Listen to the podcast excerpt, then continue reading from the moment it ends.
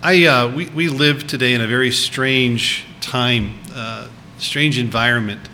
Uh, most people are just scratching their heads as to what's going on around us. And uh, for too long, it, uh, the Twin Cities has seemed to be in the, in the center of a, a real mess that we have on our hands.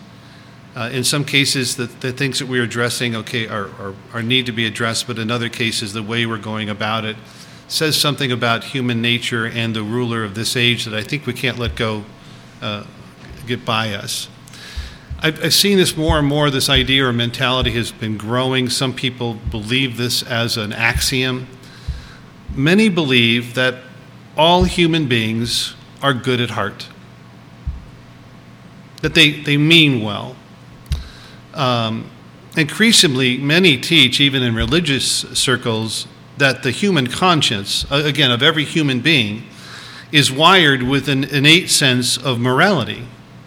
We all know what is right and wrong intuitively, instinctively, and it doesn't need to be taught or, um, or monitored in that respect.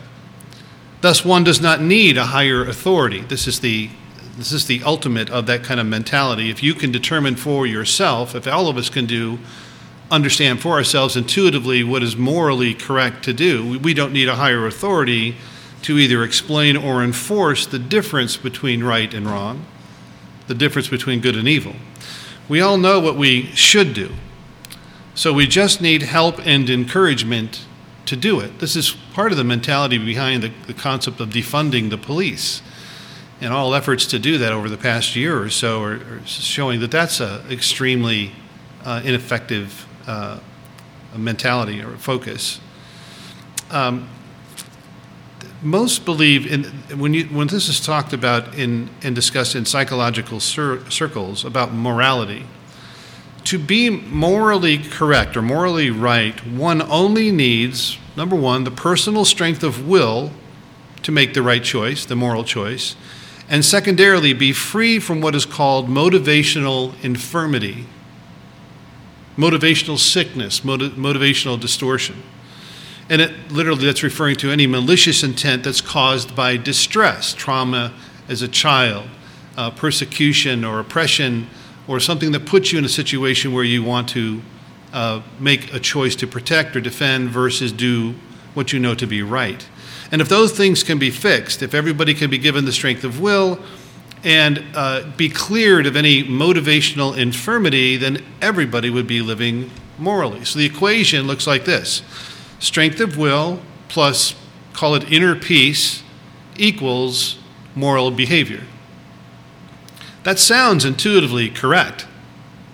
So much so that many adherents to this view are actually professing Christians. See, this, this view then reaches the conclusion that laws are ineffective. They are ineffectual efforts to codify morality, putting everybody in a, in a structure that is forcing morality when individuals should be made or given the opportunity to make their own moral choices because everybody's good at heart.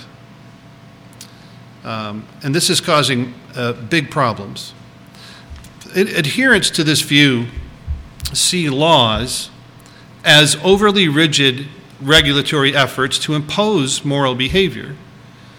And from without from without from outside not encouraging moral behavior or um, strengthening an, ability, an individual's ability to make their own moral choices. So then the real the real problem which is weakness and brokenness within is actually hindered by uh, codified morality, the structure that everyone is trying to be forced into.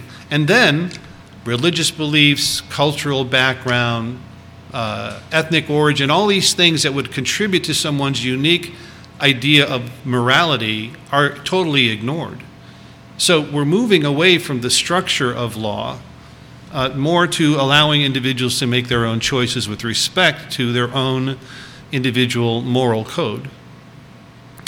Again, this effectively subjects all law to private moral interpretation, which then leads people to increasingly act without regard for law. We're, we're seeing this all around us. Citizens don't obey the law, don't feel they have to, feel by their own moral standards they can decide which laws to keep and which ones not to. Police officers do not enforce the law anymore, and in fact, those who try are considered rigid and uh, unfair and are oftentimes punished for it. Judges in courts don't even uphold the law anymore. They are uh, seemingly allowed to choose which laws they will uphold and which ones they will not. Again, even many Christian professors, those who profess Christianity, disavow the law. We're not, we're not keepers of the law. That's the three quarters of the Bible that we threw out. That's, that's Old Testament stuff. All right, so now because Christ has freed us from keeping the law, the law doesn't matter. We follow our own moral code, and they think it's influenced by the Spirit and so on. But it's not, this is not described this way in the Scriptures. You see, the Bible calls this lawlessness. And it doesn't speak very well of it lawlessness. It is based in blinding human pride, and it was prophesied by Christ to proliferate in the end time. Look at Matthew 24 and verse 12 here. If you're wondering why it's expanding so much, this mindset is pushed by universities, think tanks, school systems all over the place, religions themselves, and it continues to grow. Matthew 24 12, Christ said, And because lawlessness will abound, the love of many will grow cold. There are actually many in professing Christianity who will say, Oh, I'm not so much about keeping the law, I'm, I'm just focusing on love. But they don't make the connection that the Bible makes between the two. Increasing lawlessness, Christ said, abates love, hinders love, pushes love aside. But this is, again, missed by many today. this message today is the 11th one in our series on the mysteries of God. Uh, mysteries that can only be known and understood by God's revelation. Uh, the first message that we gave was an overview on those mysteries and we've covered 10 before this. Uh, we've discussed the mysteries of God Himself, His will, His wisdom, His Christ, the mystery of the kingdom of God, the mystery of the faith, the mystery of marriage, the institution of marriage, and the mystery of godliness. That was our last one. With each of these, we've learned how special these revelations are of these mysteries and why so few understand them and aspire to live by them even by those who profess to keep and follow the scriptures. Again, today we review review number 10 of the total of 14 mysteries in the New Testament in this 11th message on it. Today we'll review the mystery of lawlessness. Lawlessness. We'll look at it in two ways. Um, God, God made humans in his image but we must be careful not to confuse human future potential with current human nature. We'll look at this aspect of lawlessness and its revelation from those two perspectives in this message. First, let's talk about current human nature.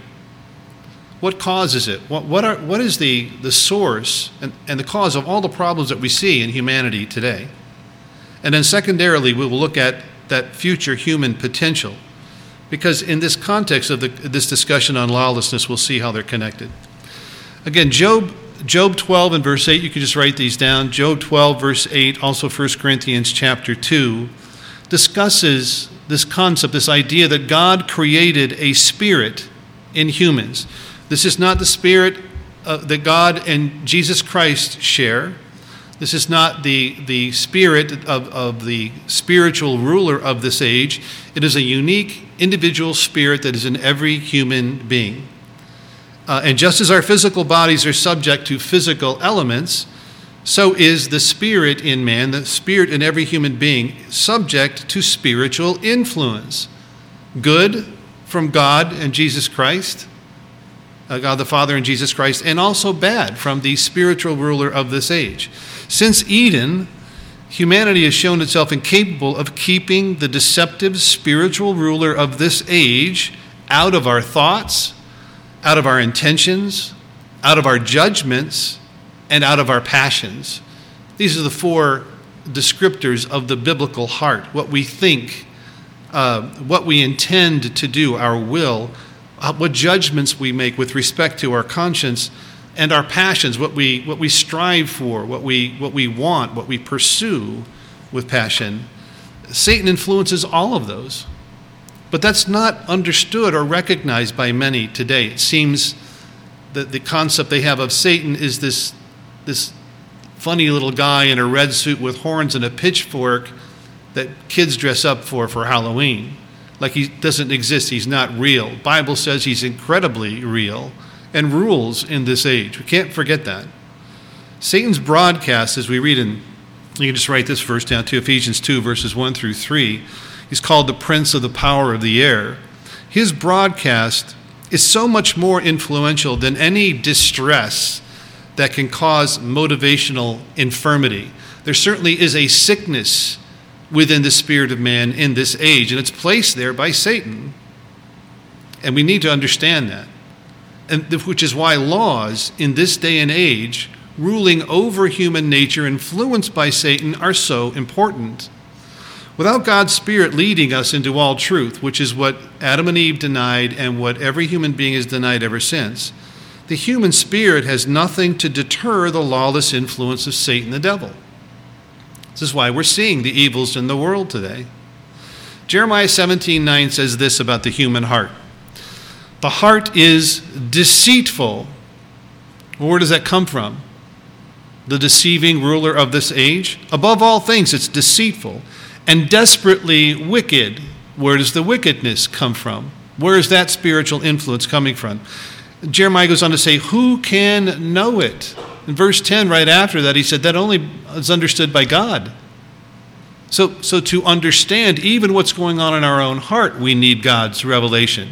He knows what's going on in a human heart better than even those who have that heart. Romans 8 and verse 7 is the other uh, descriptor in the scripture of human nature. It says, because the carnal mind or the fleshly mind is enmity against God. How did that happen? What put God's own offspring, his creation, made in his own image, what caused them to be God's adversary or for them to see God as their adversary? It is the adversary, the ruler of this age because the carnal mind is enmity against God, for it is not subject to the law of God. That's a choice. That, that desire not to be subject to God's law is a choice that every individual human makes. And then it goes on to say, nor indeed can be. It is incapable of it. Choice has already been made. And every one of us has made it. Notice how Paul introduces the concept of this mystery of lawlessness in uh, 2 Thessalonians 2. Uh, 2 Thessalonians chapter 2, we'll read verses 1 through 12 here. Paul here is describing uh, the man of sin. And what he is saying here about the mystery of lawlessness is, is said in a reminder, a warning actually, of the man of sin and what was restraining him at that time. There's all kinds of speculations as to what this restraint was. Was it an angel? What is, was it a, a spiritual force? Was it a physical government? But I just want to look at this concept of lawlessness within the context of restraint. Restraint.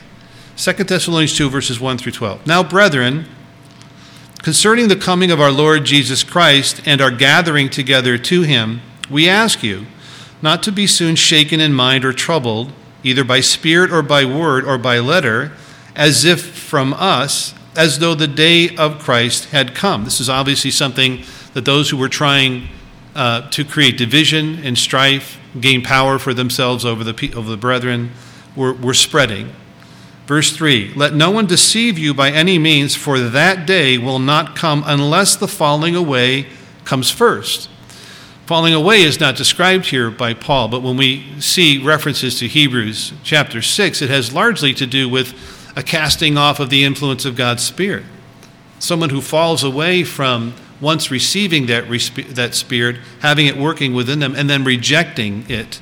He describes that as falling away. Uh, Let no one deceive you by any means, for that day will not come unless the falling away comes first, and the man of sin is revealed, the son of perdition, who opposes and exalts himself above all that is called God or that is worshiped, so that he sits as God in the temple of God, showing himself that he is God.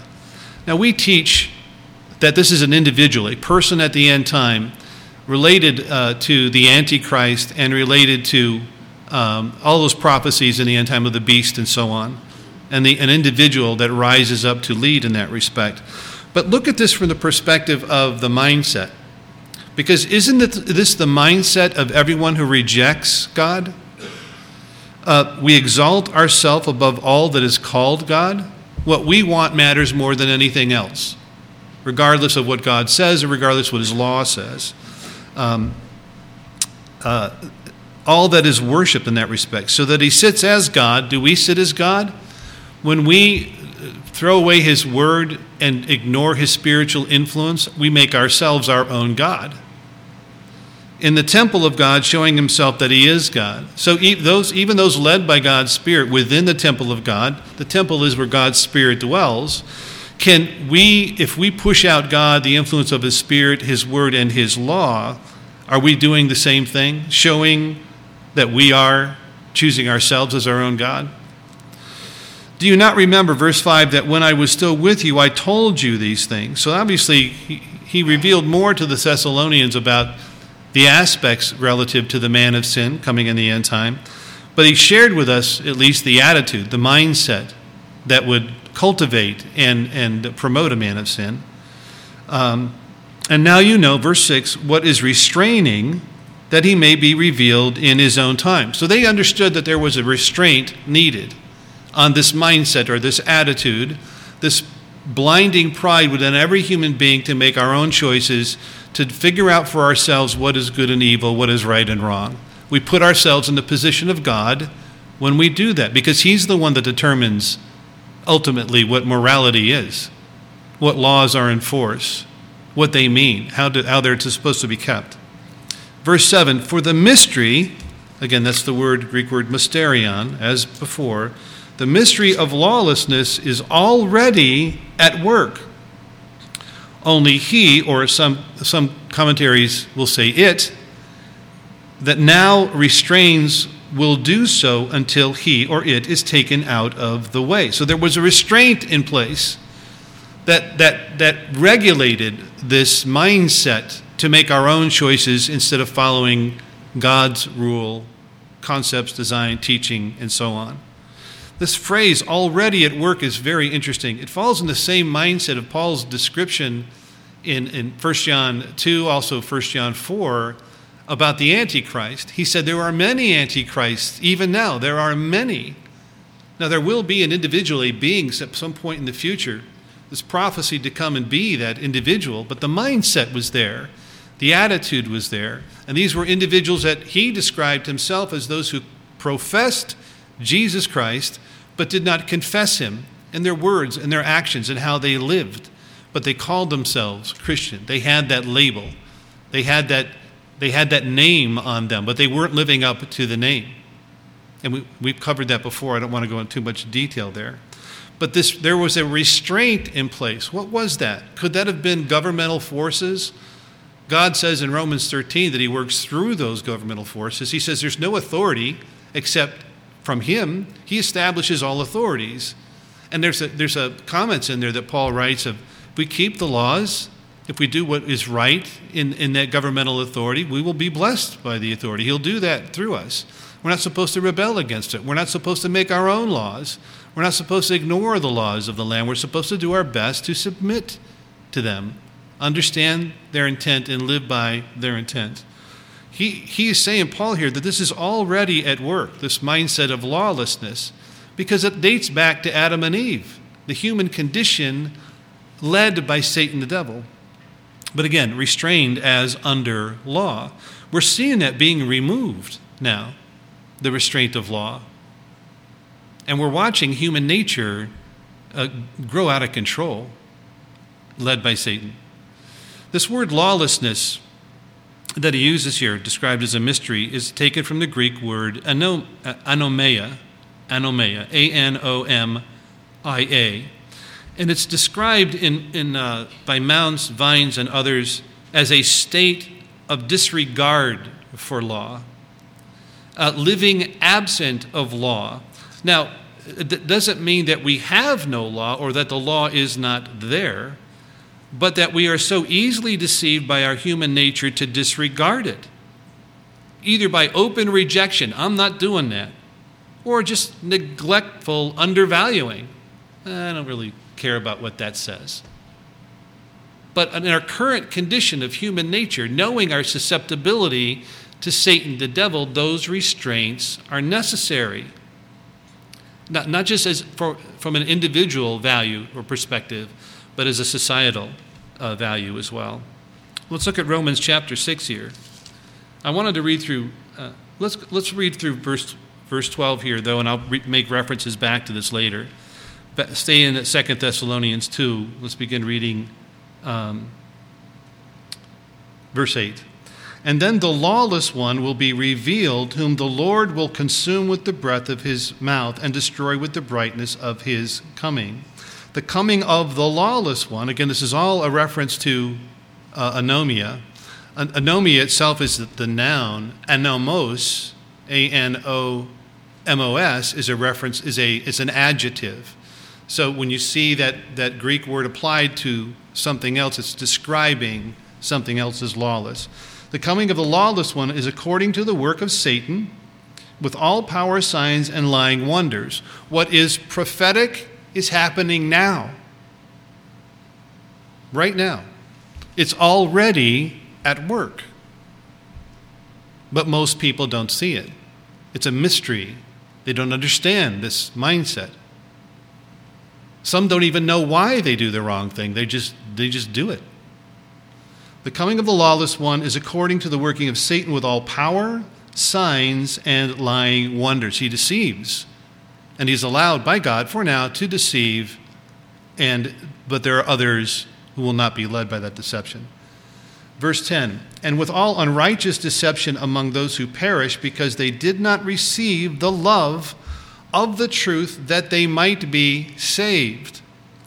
And for this reason, God will send them strong delusion that they should believe the lie, that, that they all may be condemned who did not believe the truth, but had pleasure in unrighteousness. Now, we'll talk about this the effect of the love of the truth and the love that comes from the truth, keeping us from this deception a bit later. Let's go to Romans 6 here. Romans chapter 6, I'll read verses 15 through 19. Romans chapter 6, verse 15. What then? Shall we sin? Shall we violate the laws of God?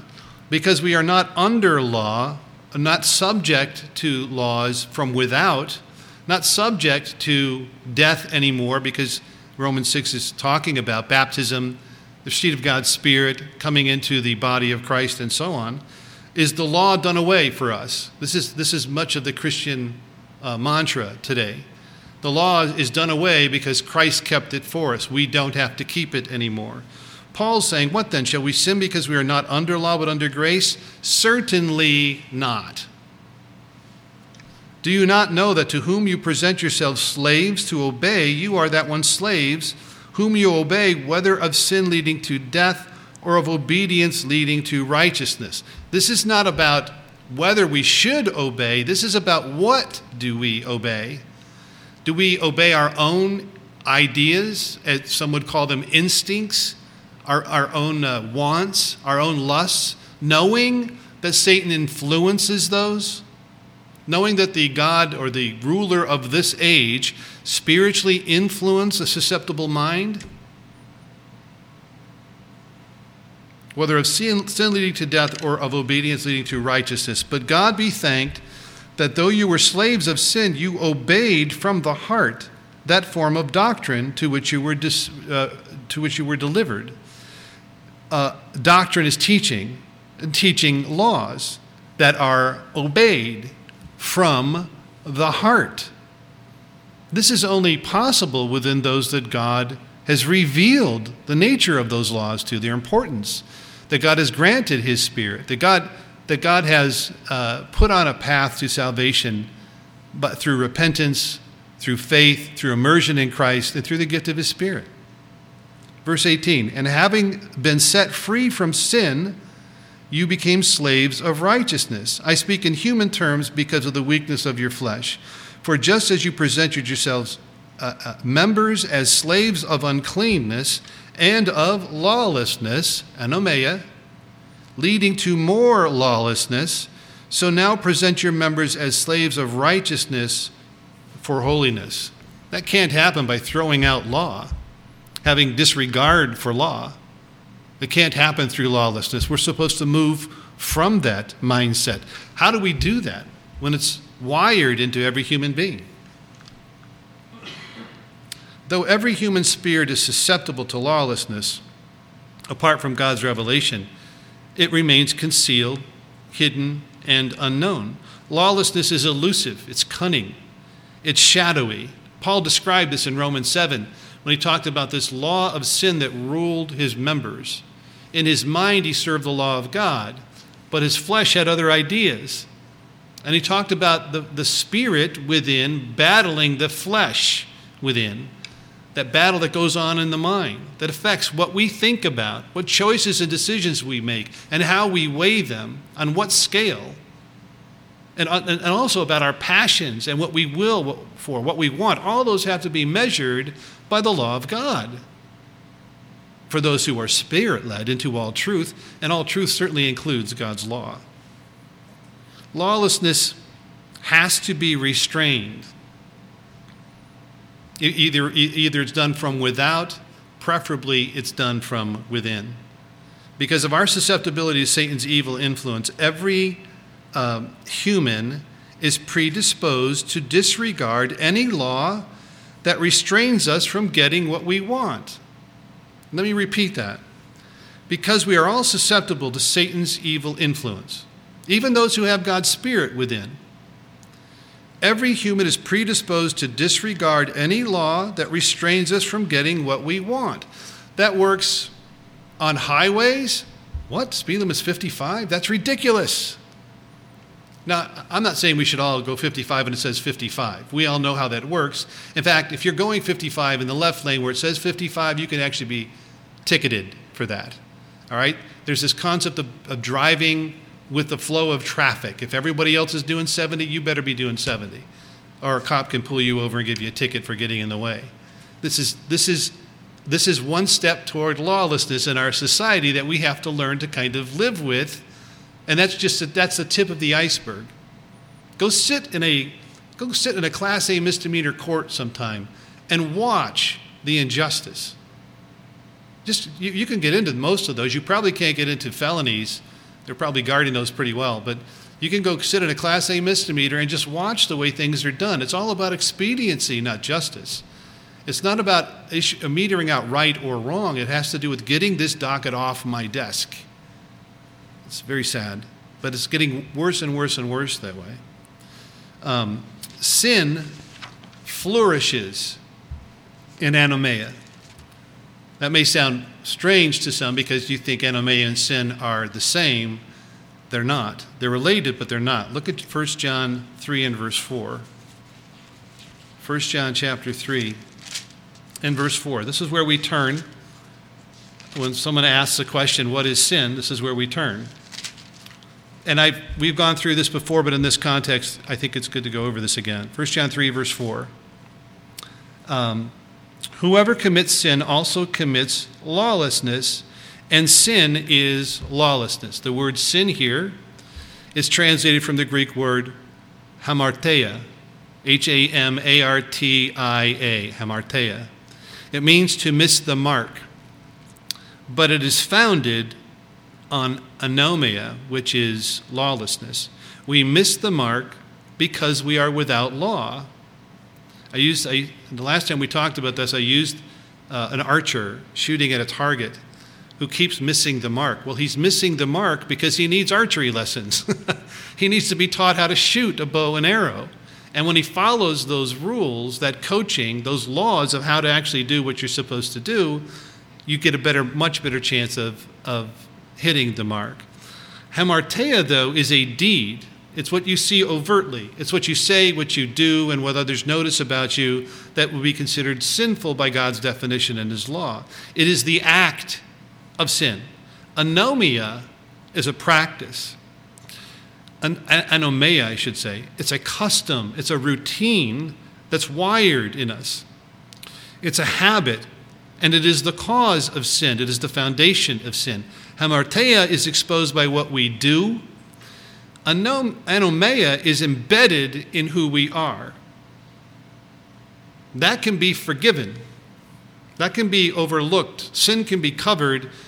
Uh, uh, anomia, the, the, the wired nature that is in us, Satan's influence, is always going to be there for as long as we're in the flesh.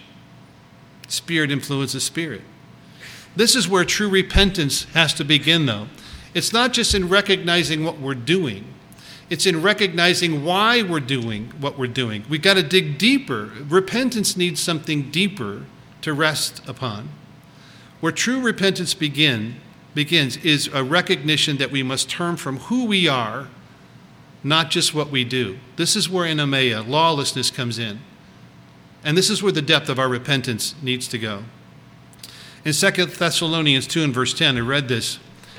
Uh, Paul talked about receiving the love of the truth.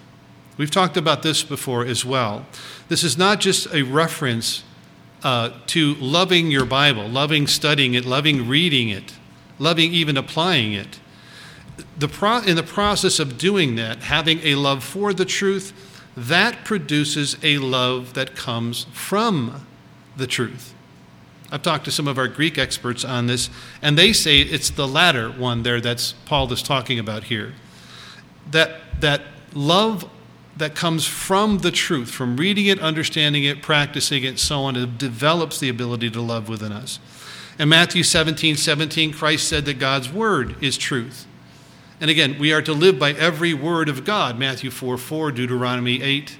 Christ told that. We are to live by every word of God. And again, this certainly includes God's law. In fact, it is in keeping his law that leads us to love. How does that fly in the face of professing Christians who say the law doesn't matter anymore? It's done away with. Romans 13:10 says this very simply, Paul, love is the fulfillment of the law.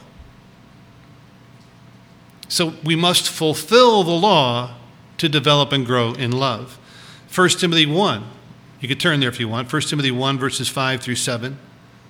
1 Timothy 1, verses 5 through 7. I'll read this. Now, the purpose, Paul writes to Timothy, the purpose, which is a, which is a, a reference to the conclusion of the law or the result of the law, the purpose of the commandment is love from a pure heart, from a good conscience and from sincere faith. These are spiritual issues that define who we are.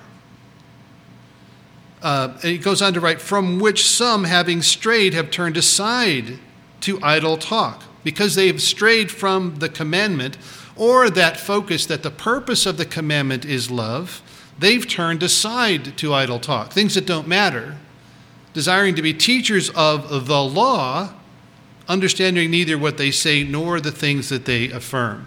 Loving the truth implies a deep desire to live the truth.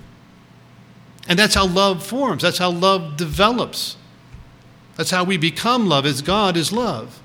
It has to do with keeping his laws, not doing away with them, and understanding them at the level of the heart, where anomia or anomia wants to escape and control us.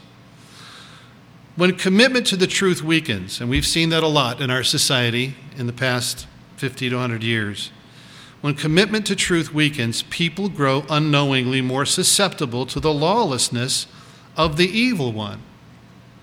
And this leads to great suffering, as we've seen. But some of the wisest, brightest minds on the planet can't understand this and propose solutions that are no solutions. They're not even comparable to a band aid on an open wound. But God will not allow the future potential of every human being to be extinguished in lawlessness. We have to understand that. Human nature is not good at heart. That's what the Bible tells us. But we do have to see that in the context of God's potential for humanity, what we are wired to become. Right now, it's being diverted, hijacked, uh, held for ransom by Satan the devil, the, our captor in this age. But there are some that have been freed who, who have been given the ability to understand this and how to escape and are living for that potential in their human hearts. Look at Titus chapter 2 here. Titus chapter 2, we'll read verses 11 through 14. Titus chapter 2, verse 11. For the grace of God, Paul writes, for the grace of God that brings salvation has appeared to all men, though not all men see this. Only those God has enlightened, only those God has revealed it to recognize it and respond to it. Verse 12, teaching us that denying ungodliness and worldly lusts, we should live soberly, righteously, and godly in the present age. Those are all described by the words of God and His law. Verse 13, looking for the blessed hope and the glorious appearing of our great God and Savior Jesus Christ, who gave Himself for us that He might redeem us from every lawless deed. The word deed there is not in the Greek, though you'll see it in most translations. It simply says anomia. We could read this then as redeem us from all lawlessness and purify for himself his own special people zealous for good works. This is, this is the path that we are on, but it, we cannot stay on it without addressing anomia within us our susceptibility to evil influence in this age, spiritual evil influence. Lawlessness is a state or condition from which humanity can be ransomed or brought back from. That's the good news. It is a sincere it is in the sincere recognition of the sacrifice of Jesus Christ that a human heart begins to realize its true potential. And it doesn't lie in lawlessness. It's led in a completely different direction. It is by God's word and spirit that a heart is convicted of the weakness in our flesh, our susceptibility to lawlessness, and the power of God to deliver us from Satan's spiritual influence toward righteousness, away from his influence of lawlessness. Look, uh, look at Acts chapter 2 here. Um, we probably read through this at some point in and around Pentecost. This is um, Peter's sermon. I want to point out something that he that he mentions here in his message, not just toward his conclusion. We always go to his conclusion, but we miss this early on about what he says and what he's addressing here, and why the individuals who were listening to him uh, at the time were convicted in their heart. Uh, Acts chapter 2 verse 23. Acts 2:23. He mentions this concept of lawlessness and him in reference to Christ being delivered by the, uh, uh, by the determined purpose and foreknowledge of God, you have taken by lawless hands. Anomia, that's the word anomia, by lawless hands, and have crucified and put to death. He said that earlier on in the message. Now look at verses 36 and 37. Therefore, let all the house of Israel know assuredly that God has made this Jesus, whom you crucified, both Lord and Christ. Now, when they heard this, they were cut to the heart. That, that inner place, that spiritual place that defines who we are, and said to Peter and the rest of the apostles, Men and brethren, what shall we do? They were convicted by this. So, in the process of who they are spiritually, what their mind and heart was all about. They, their reasoning changed, no longer dependent upon the evil influence of this age, because they saw and recognized what that led them to. Their, their conscience changed, and they were led to, to, to make decisions within their conscience, choices in their lives under a different scale. What is that scale? We want to know it, we want to understand it. Their will changed. because they recognized they had a hand in his death. Lawless hands. And their passions changed. They were seeking God's change within them. They were seeking God's kingdom. They wanted salvation. They wanted forgiveness for what they had contributed to or simply let happen. Lawless hands.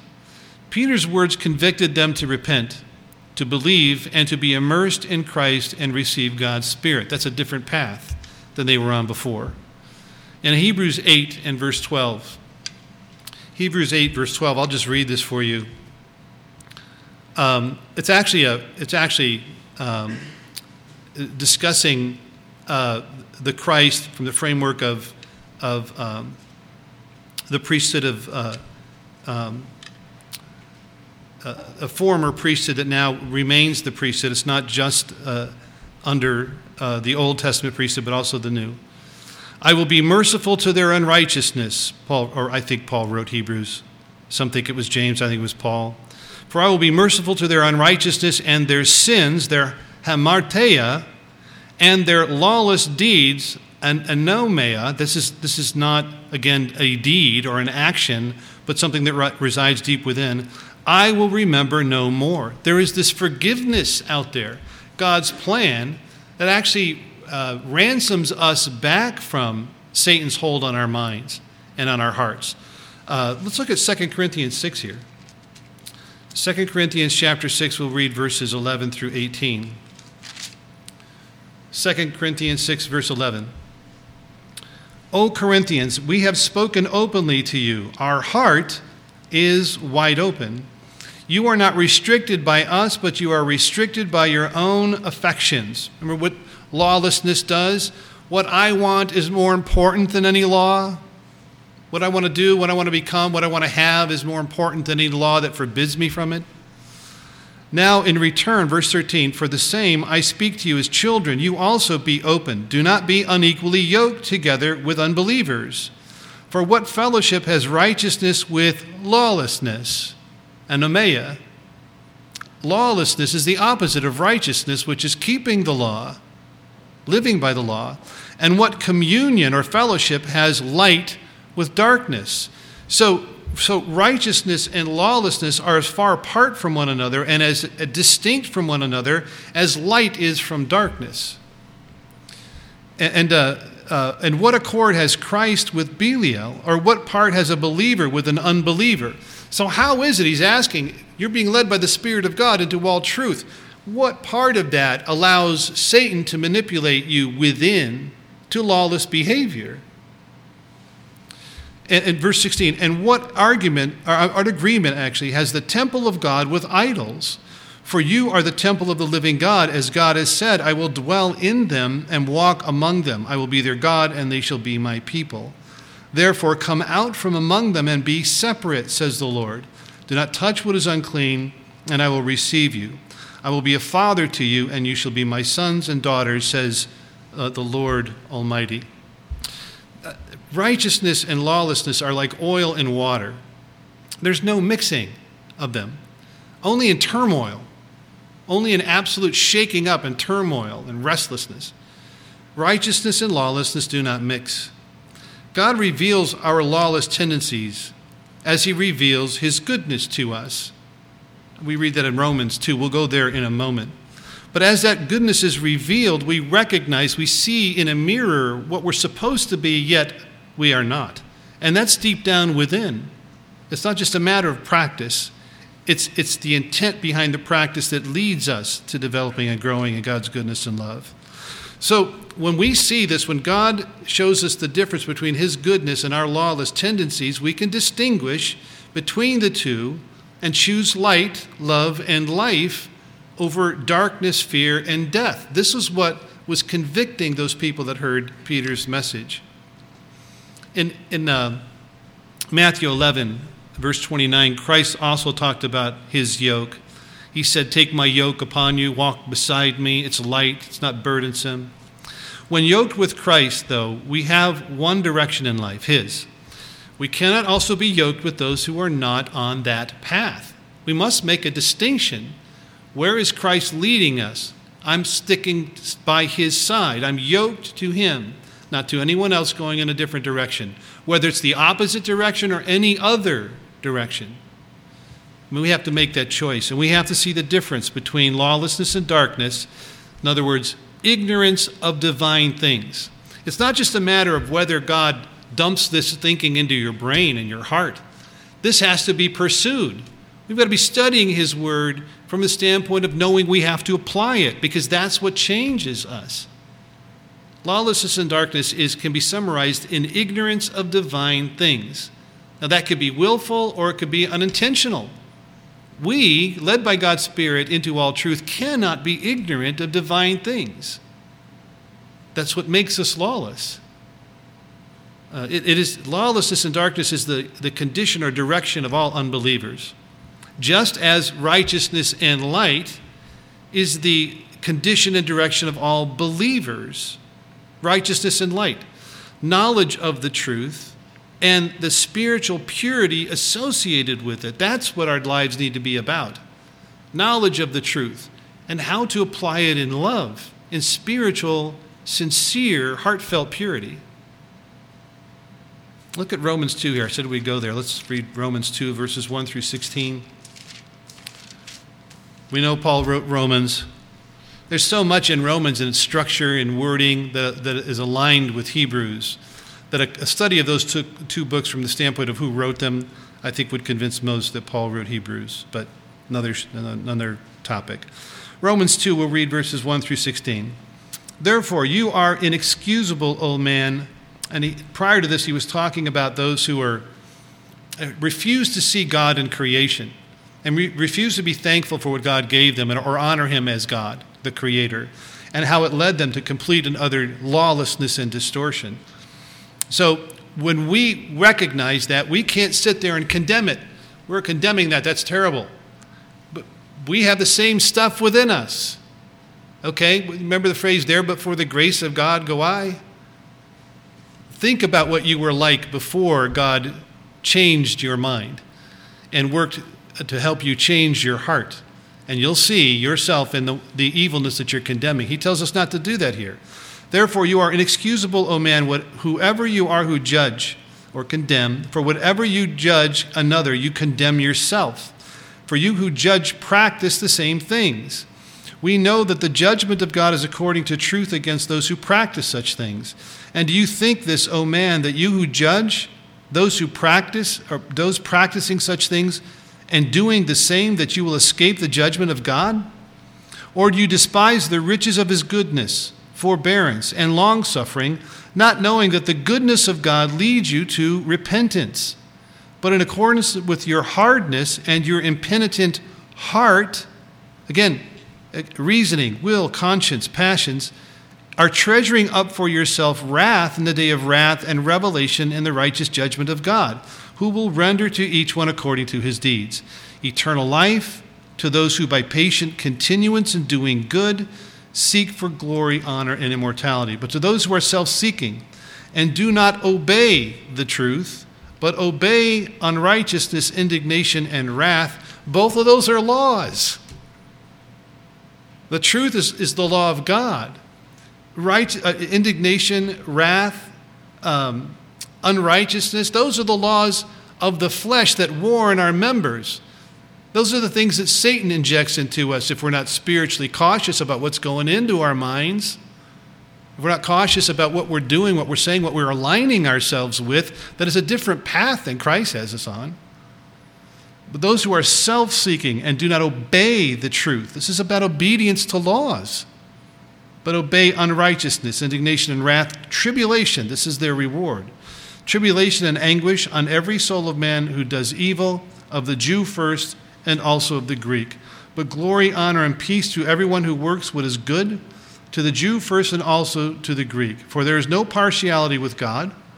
For as many as have sinned without law, that's the, that is the translated from the Greek word anomos, uh, the, the, the adjective describing their sin without law will also perish, anomos, without law. And as many as have sinned in the law will be judged by the law.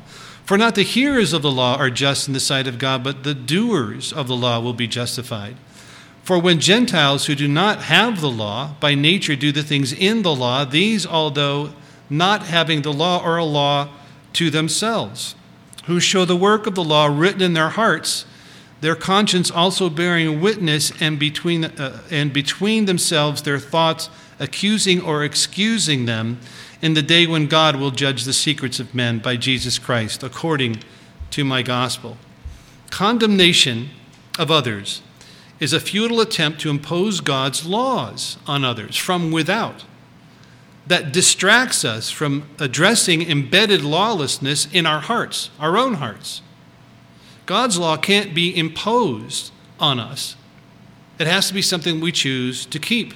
And, but we've been given the ability, the tools, the scriptures and understanding them and God's leadership by his Spirit into all truth that enables us to do that. In Romans 4, verse 7, Paul wrote, Blessed are those whose lawless deeds, again, anomia, it's not a deed, it's deeper, it's lawlessness, it's human nature.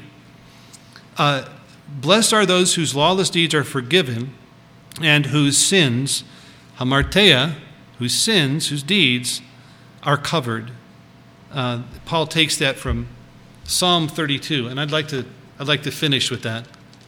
It's very encouraging to those whose minds have been open to see this, but but unless we are dealing with it, recognizing it, and dealing with it on an ongoing basis, anomia will have its ways within us. Anomia. Keep mispronouncing that. Sorry. And we can't allow that to happen. We follow, we follow God, we follow His truth, we keep His laws. We do not allow lawlessness in our lives. We can't let that out, though we are susceptible to it. Psalm 32, we'll read the whole thing. It's a psalm of David called a contemplation. So, so reflection, meditation, deeply uh, think about these words. Blessed is he whose transgression is forgiven, whose sin is covered. In the Septuagint, uh, the word anomia is used over 70 times in the book of the Psalms. Um, the Septuagint is the Greek translation of the Hebrew. Uh, the word that is used in the Greek for transgression is anomia. Uh, our anomia is forgiven, and the word for sin here in the Septuagint Greek version is translated hamartia. Hamartia whose hamartia, those deeds, are covered. Blessed is the man to whom the Lord does not impute iniquity. This word as well. It's, a, uh, it's the uh, word most often used for sin in the Old Testament, avon, A V O N. But again, in the Septuagint, uh, the word used is hamartia. And in whose spirit is no deceit. So, what's going on in the spirit of man within us? Are we pushing out all uh, deceitful influence from the, the ruler of this age? Are we seeking the truth in everything we think, in all of our reasoning, and all of our choices and decisions in life, in our very will, the things that we want, and passions, the thing we, things we desperately seek for? There's no deceit in that, in an individual whose God is forgiven of that anomia within and the deeds that, that, come from that. Verse 3 When I kept silent, my bones grew old uh, through my groaning all the day long. Sin within, harboring anomia within us, robs us of peace and puts us in a situation, what David is describing here, of that distress or fretfulness uh, that people think, uh, you know, once we get rid of that, we can live by our instinctive morality. That's, that's a stretch. But describing the, the distress that's going on within us caused by Satan, the devil, and, the, and the, his influence in this age is legitimate. Verse 4 For day and night your hand was heavy upon me. My vitality was turned into the drought of summer, Selah. Now he uh, shifts a bit here. He says, I acknowledge my sin to you, to God, and my iniquity I have not hidden. This is the beginning of that change. Repentance begins with repentance, and then a moving into faith, trust in God, and then a moving into an immersion with God, his way of life through Jesus Christ. Um, and I said, I will confess my transgressions, again the word anomia, to the Lord. and you have forgiven the hamartia of my sin, the deeds of my sin. For this cause, everyone who is godly shall pray to you. In a time when you may be found, surely in a flood of great waters, they shall not come near you or near him. You are my hiding place. This is the next line is, fa- is fascinating. You are my hiding place. You, sh- you shall preserve me from trouble. This word trouble in the Soncino commentary is adversary. Adversary. You shall preserve me from the adversary, our adversary, Satan the devil. You can surround me with songs of deliverance going on in our minds all the time. Remember, is it Colossians that tells us that we should be singing in our hearts to the Lord almost all the time? The words of the Psalms, the words of songs of praise, changing how our minds think. I will instruct you and teach you in the way you should go. I will guide you with my eye. Do not be like the horse or like the mule, which have no understanding, which must be harnessed with bit and bridle. This is that outward constraint that is necessary today because human beings have no idea what anomia is. They have no idea they're being influenced by an evil spiritual power ruling this planet. That's where the deception is. That mystery goes on and on and on until God chooses to reveal it.